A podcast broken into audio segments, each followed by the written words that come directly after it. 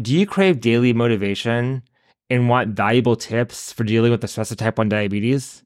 Sign up for our daily email and start your day with a practical type 1 diabetes and mental health tip delivered straight to your inbox. It's like a personal boost for your day, from me to you. And best of all, it's absolutely free. Don't wait. Go to www.thediabetespsychologist.com forward slash tip and subscribe today because every day with type 1 diabetes deserves a healthy start. That's www.thediabetespsychologist.com forward slash tip. This podcast is brought to you by ultra rapid acting inhaled insulin. Do you ever struggle with how your diabetes healthcare team treats you? Do they talk down to you or make you feel like you're not doing a good enough job with your diabetes management? If that's the case, you are not alone. But that doesn't mean that all hope is lost. You have the ability to advocate for yourself. And advocating for yourself as a person with type 1 diabetes is so important. Welcome to Live Free with T1D podcast, brought to you by the Diabetes Psychologist. This is the only podcast where we teach you how to build your type 1 diabetes stress management plan like a sailboat. You are the captain, your diabetes management is the hull, your mindset is the sails, your behavior is the rudder, and your support team is the crew. When you build your sailboat correctly, you will have smooth sailing in your life with type 1 diabetes. I'm your host, Dr. Mark Heyman. And on this episode of the podcast, I coach Laura. Laura's daughter sometimes feels like she is not good enough in the eyes of her diabetes care team. They don't listen to her and they don't take what she has to say into consideration. In fact, sometimes they give her bad advice. I help Laura to see that she's more empowered than she thinks she is. And I give her some tips that she can use both for herself and for her daughter to find empowerment with their healthcare team and in their life with type 1 diabetes. If you want to learn how to better advocate for yourself with your healthcare team, this episode will help. Laura, thank you much for, so much for joining me today uh, from Australia. It's uh, afternoon here in California, and it's I know it's early morning in Australia, so I appreciate your time, and uh, you know I lo- love this time difference. So let's uh, let's dive in. So I know that you have a child with type one diabetes, so I want to hear a little bit about your story with diabetes and what's going on for you guys right now. Okay, well, great. Thanks for having me. And hi, everyone from Victoria, Australia, most beautiful place in the world aside from California, I bet. Um, I just wanted to sort of give you a brief background. Um, we were in lockdown in our state. It was the world's most locked down place um, during COVID. And I noticed my daughter was losing weight, and I said to my husband, I think there's something going on. And he's like, nah, she just will have found an Instagram thing. It'll just be a teenage, whatever. She was 11, but I knew, I knew straight away that there was something seriously going on. Uh, she was going to the toilet a lot. As I said, she was losing weight. She was a bit listless and pale, and she um, had a particular odor. Um, so I took her down to the doctor and said, I think you should test this kid's blood sugar. And he refused to do it because he said some kids are afraid of needles. And I said, I don't think this kid will be anyway. He tested um, and he couldn't get a reading. Her blood sugar was so high. So off we went to um, the emergency room. And within two, three, four minutes, we had the diagnosis of type 1. And that's where our journey really began. That was three years ago. And how old was Jar at the time? Uh, she was 11 years old and um, was very tall for her age. Um, had been in, you know, great, perfect health her whole life, and then suddenly it just kind of hit hit us like a a bolt from the blue. Um, so then, after you know, only a week sort of in hospital, she was home, and we were sort of left to work out how to manage our pens and bolusing and overnights and highs and lows, and it was a really kind of yeah, wild roller coaster ride. So, what is the biggest challenge that you're having right now, helping your daughter to navigate this roller coaster ride you're talking about? I think initially the um, the education and the steep learning curve for us all as a family about what type one diabetes actually is and how it can be managed. Um, and over the three years, we've got used to you know counting carbohydrates and bolusing and measuring and dealing with um, um, high blood sugar and low blood sugar. And Amy's actually at a pretty good um, HbA1c level now. So everyone's really happy with where we've got to. But the biggest challenge that we faced right from the get go and continue to face is the relationship. It's kind of a triangle relationship between the clinicians, so the doctors and the educators and the dietitians, um, the parents who, you know, we, we parent for um, independence. So we've always put Amy and Amy's choice making at the center of our approach to T1D, even though she was only 11 initially, she was a, you know, a very independent child um, and the child herself. So sometimes there's a, a, a real difficulty in um, the use of language, in the use of statistics and data um, to manipulate, I think, the families into the outcome that the clinicians would prefer without there really being a deep understanding of this being a human being um, who just happens to have T1D and not the other way around. Yeah. Can you give me an example of how, how this is playing out with your relationship with your healthcare team and Amy's healthcare team? Sure. So um, every quarter we have to go to a clinic. Um, in the clinic, there are a, a, wide variety of people who are experiencing the full range of the human condition. um, uh, there are people who are old and infirm who are suffering clearly from respiratory distress. There are psychiatric patients. There are people who have got uh, wounds from operations and accidents. Um, there are people who are ill with chronic illnesses which don't require hospitalization. So immediately you walk in the door, the children in the clinic with T1D are among people who are really very sick. And it sets the scene, I think, psychologically for the children to feel you know, like they're at the edge, they're they're on the edge all the time, and I think that that's an unhelpful psychological situation for them to be in. And then when you go around the back, um, and the pediatrician comes out and sort of looks you up and down, and then says, "Well, this is what your stats say, and what went wrong here, and why have we found ourselves in these situations?" It's it's it's upsetting for the for the kids because they feel like they're trying to do their best obviously. Like they haven't died. That's rule one in our house. Just you know stay alive and the rest is negotiable.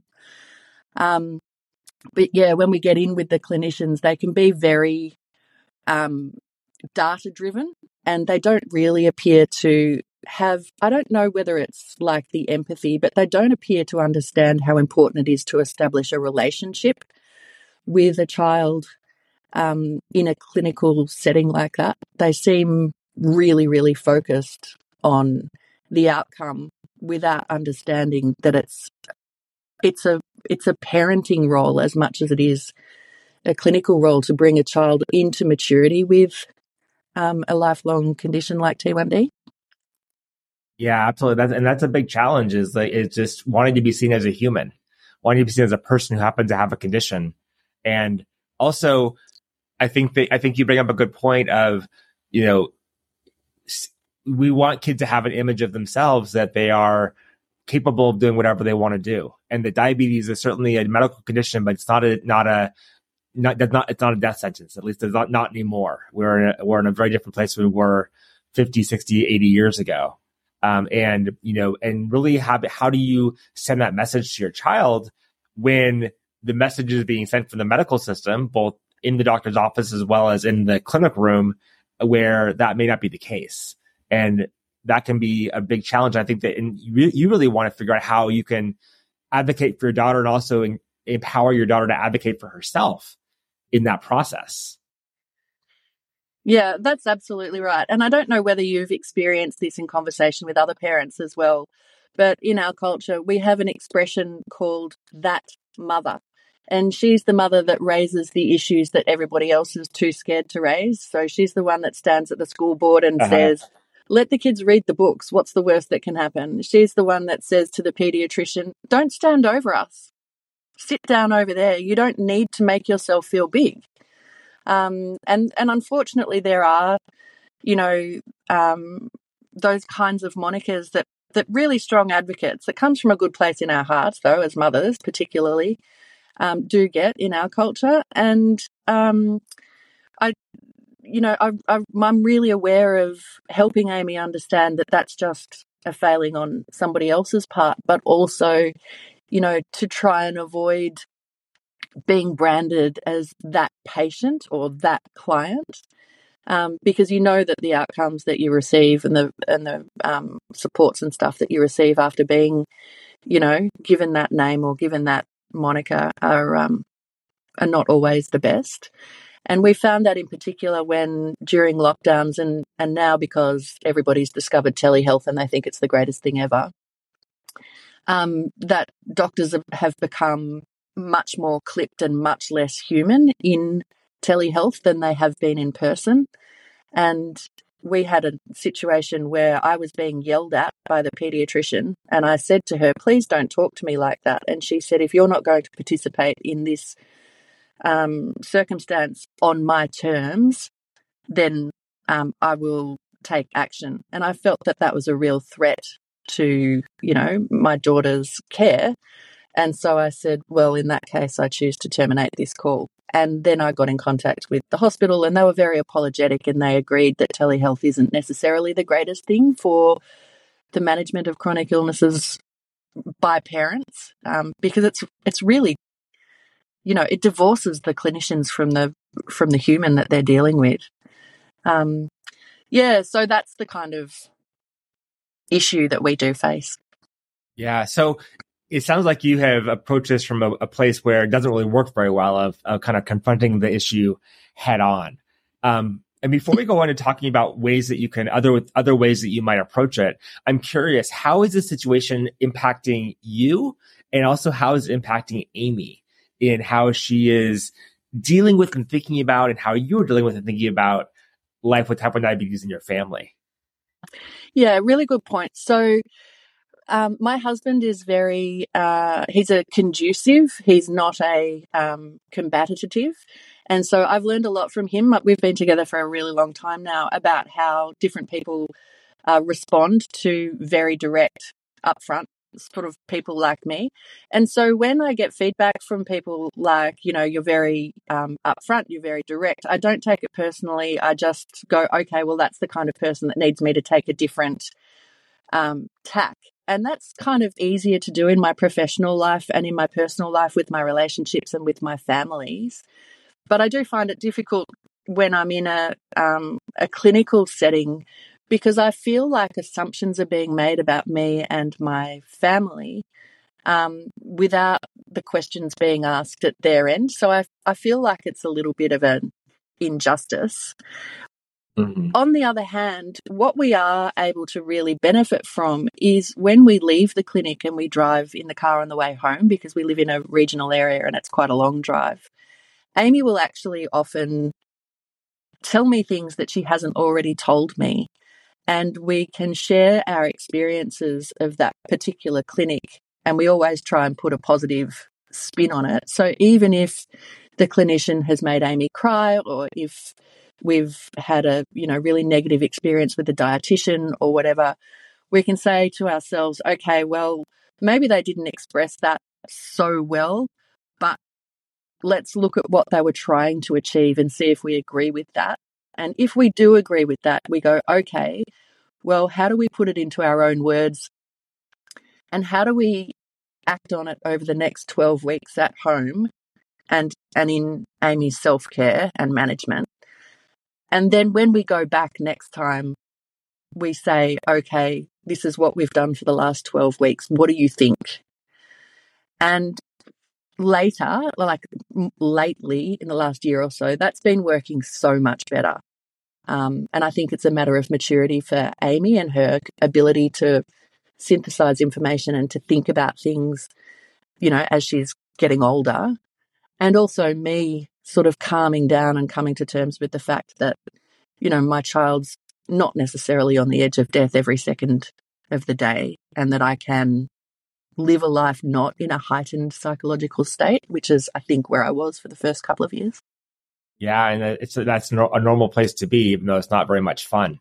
No, but but I, but but I think I think that you bring up a really really good point, and that is that you know as we all know, you know, diabetes is never a do-it-yourself condition, and we have lots. There's lots of areas where we need support. You know, certainly mm-hmm. from friends and family. So you're providing that support to Amy. Hopefully from her healthcare team. Um, and that's always kind of a wild card and figuring out whether that's actually going to be a reality. Um, and then of course from other people with diabetes and from, from people in her life together. And there may be sometimes, unfortunately, I wish this wasn't the case where the support that she needs is not going to come from that healthcare team. And mm. they're going to be, they're going to either give, you know, blow her off or they're going to make her cry or do something that is clearly not supportive. But to have you as that sounding board to be able to really, one, reflect on it and process that, but also come up with some really good solutions and then go back to the healthcare team and kind of show them, you know, we know what we're doing. We're, we, we tried this, we did some experimentation and look what happened. Um, mm-hmm. and going in, it's almost like not even asking for their approval, but just letting them know this is what we tried, this is what happened, and this is how we want to move forward.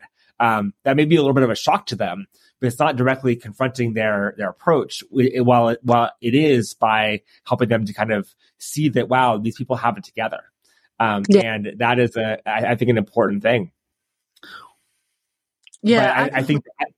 I think, but I think that you filling the gap for the support that she's not getting at her healthcare team is important, and that's a lot, important lesson for us to all learn. Is that while it, in an ideal world we ha- we would have support from all around, and it would be e- equal and equally strong, that's not, not always going to be the case. And so when that doesn't happen, having the ability to lean on other parts of our support system, and for Amy, that's you, um, is just critical. When thinking about expanding your diabetes management toolkit, you may not be thinking about insulin there haven't been a lot of new insulins to put in your toolbox.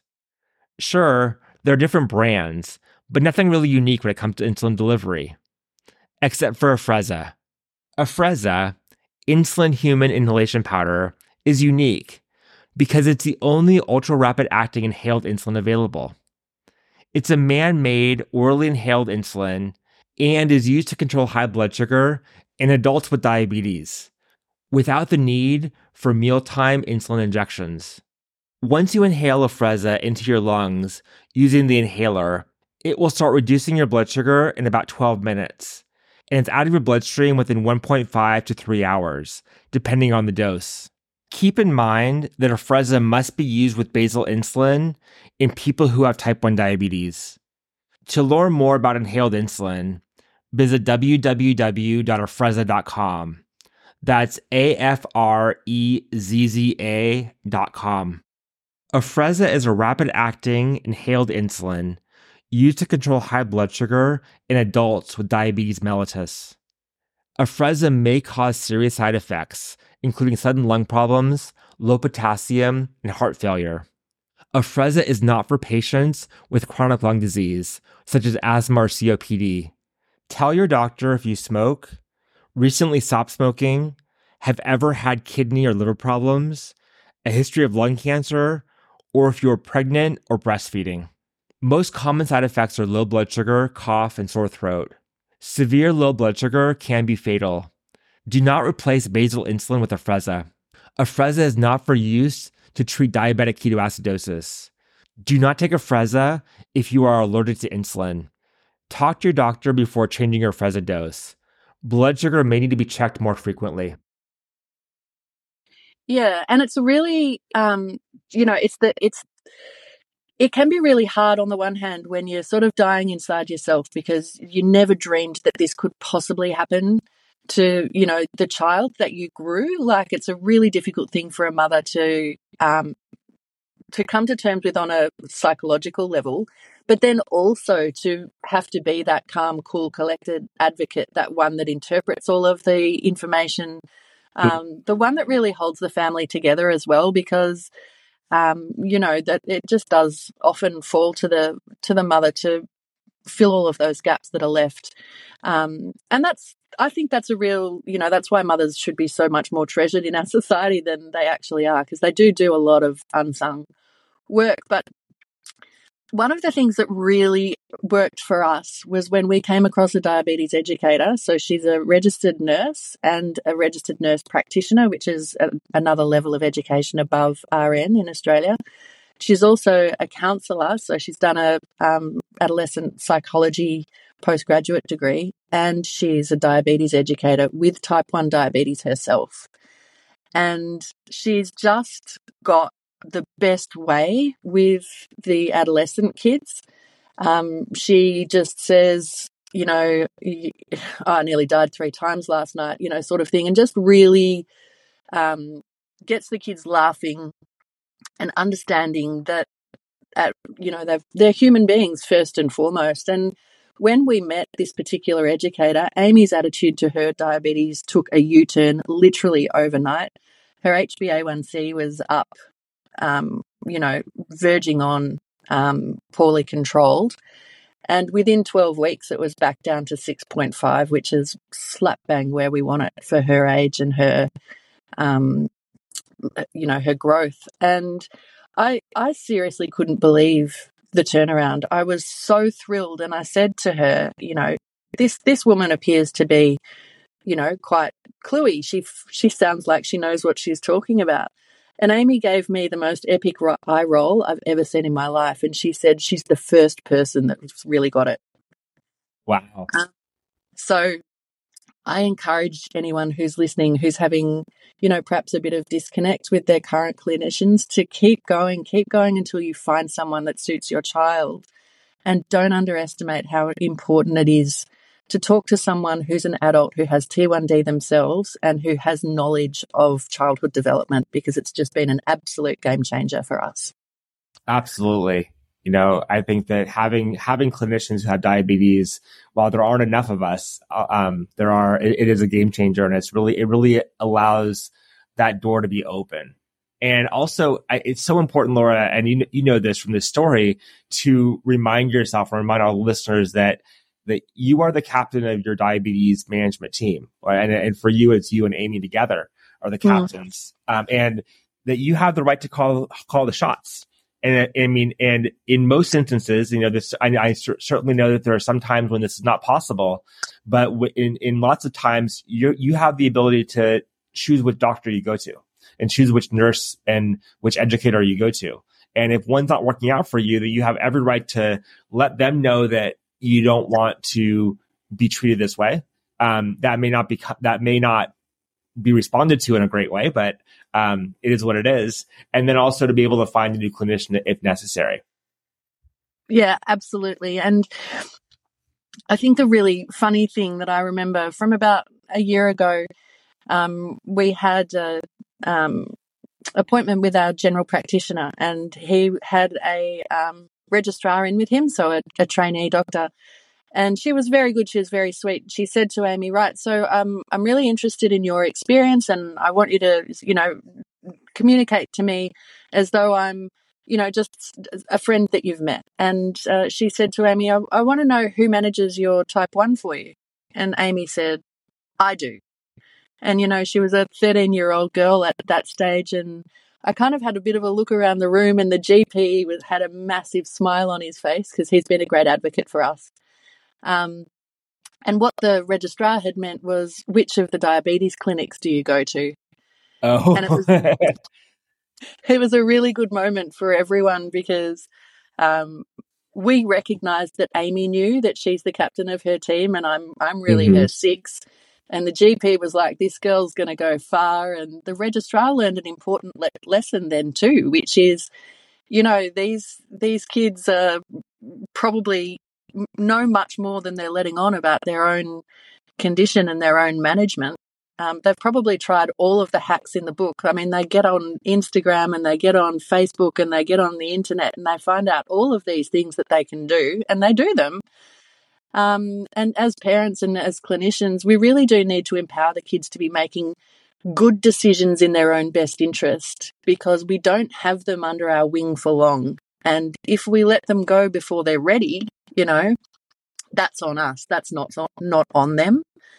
Um, so yeah, I, I, really think it's important that we, as I said earlier, that we parent our kids with chronic illnesses and T1D in particular for independence, that they grow to trust themselves to experiment with the technology and experiment with the, um, uh, you know, the holy trinity of uh, food, insulin, and exercise, and um, that they in some way can find some um, pleasure from managing their circumstances well, just as anybody else in life gets pleasure from managing their lives well.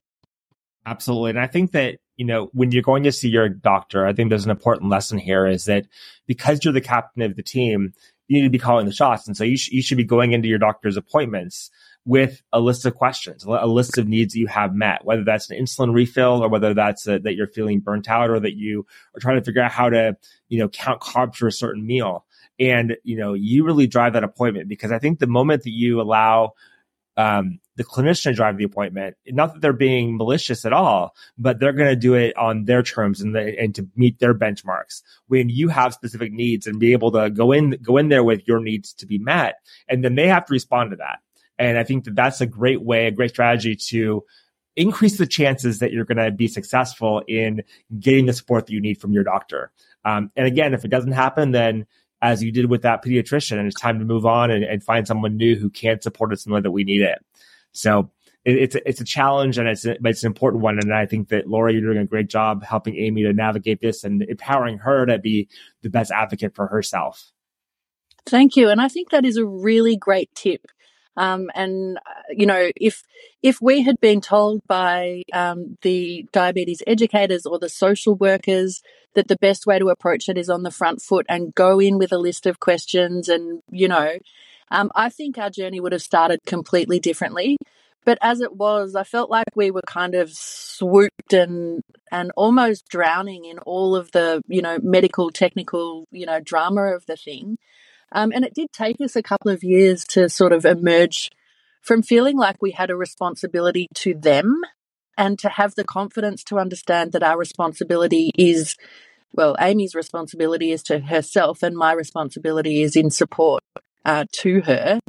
Um, and I, I would absolutely take that piece of information um, and run with it now. Like I would I would happily sit down with Amy before a clinic and go, okay, what are our three dot points? What are we going to talk about? What are we going to approach? What information are we going to ask for? What kind of supports are there? Um, and really, you know, now that we've got that baseline of understanding how the, you know, the whole shebang works, really be able to challenge our clinicians to step up into the spaces that we need them still.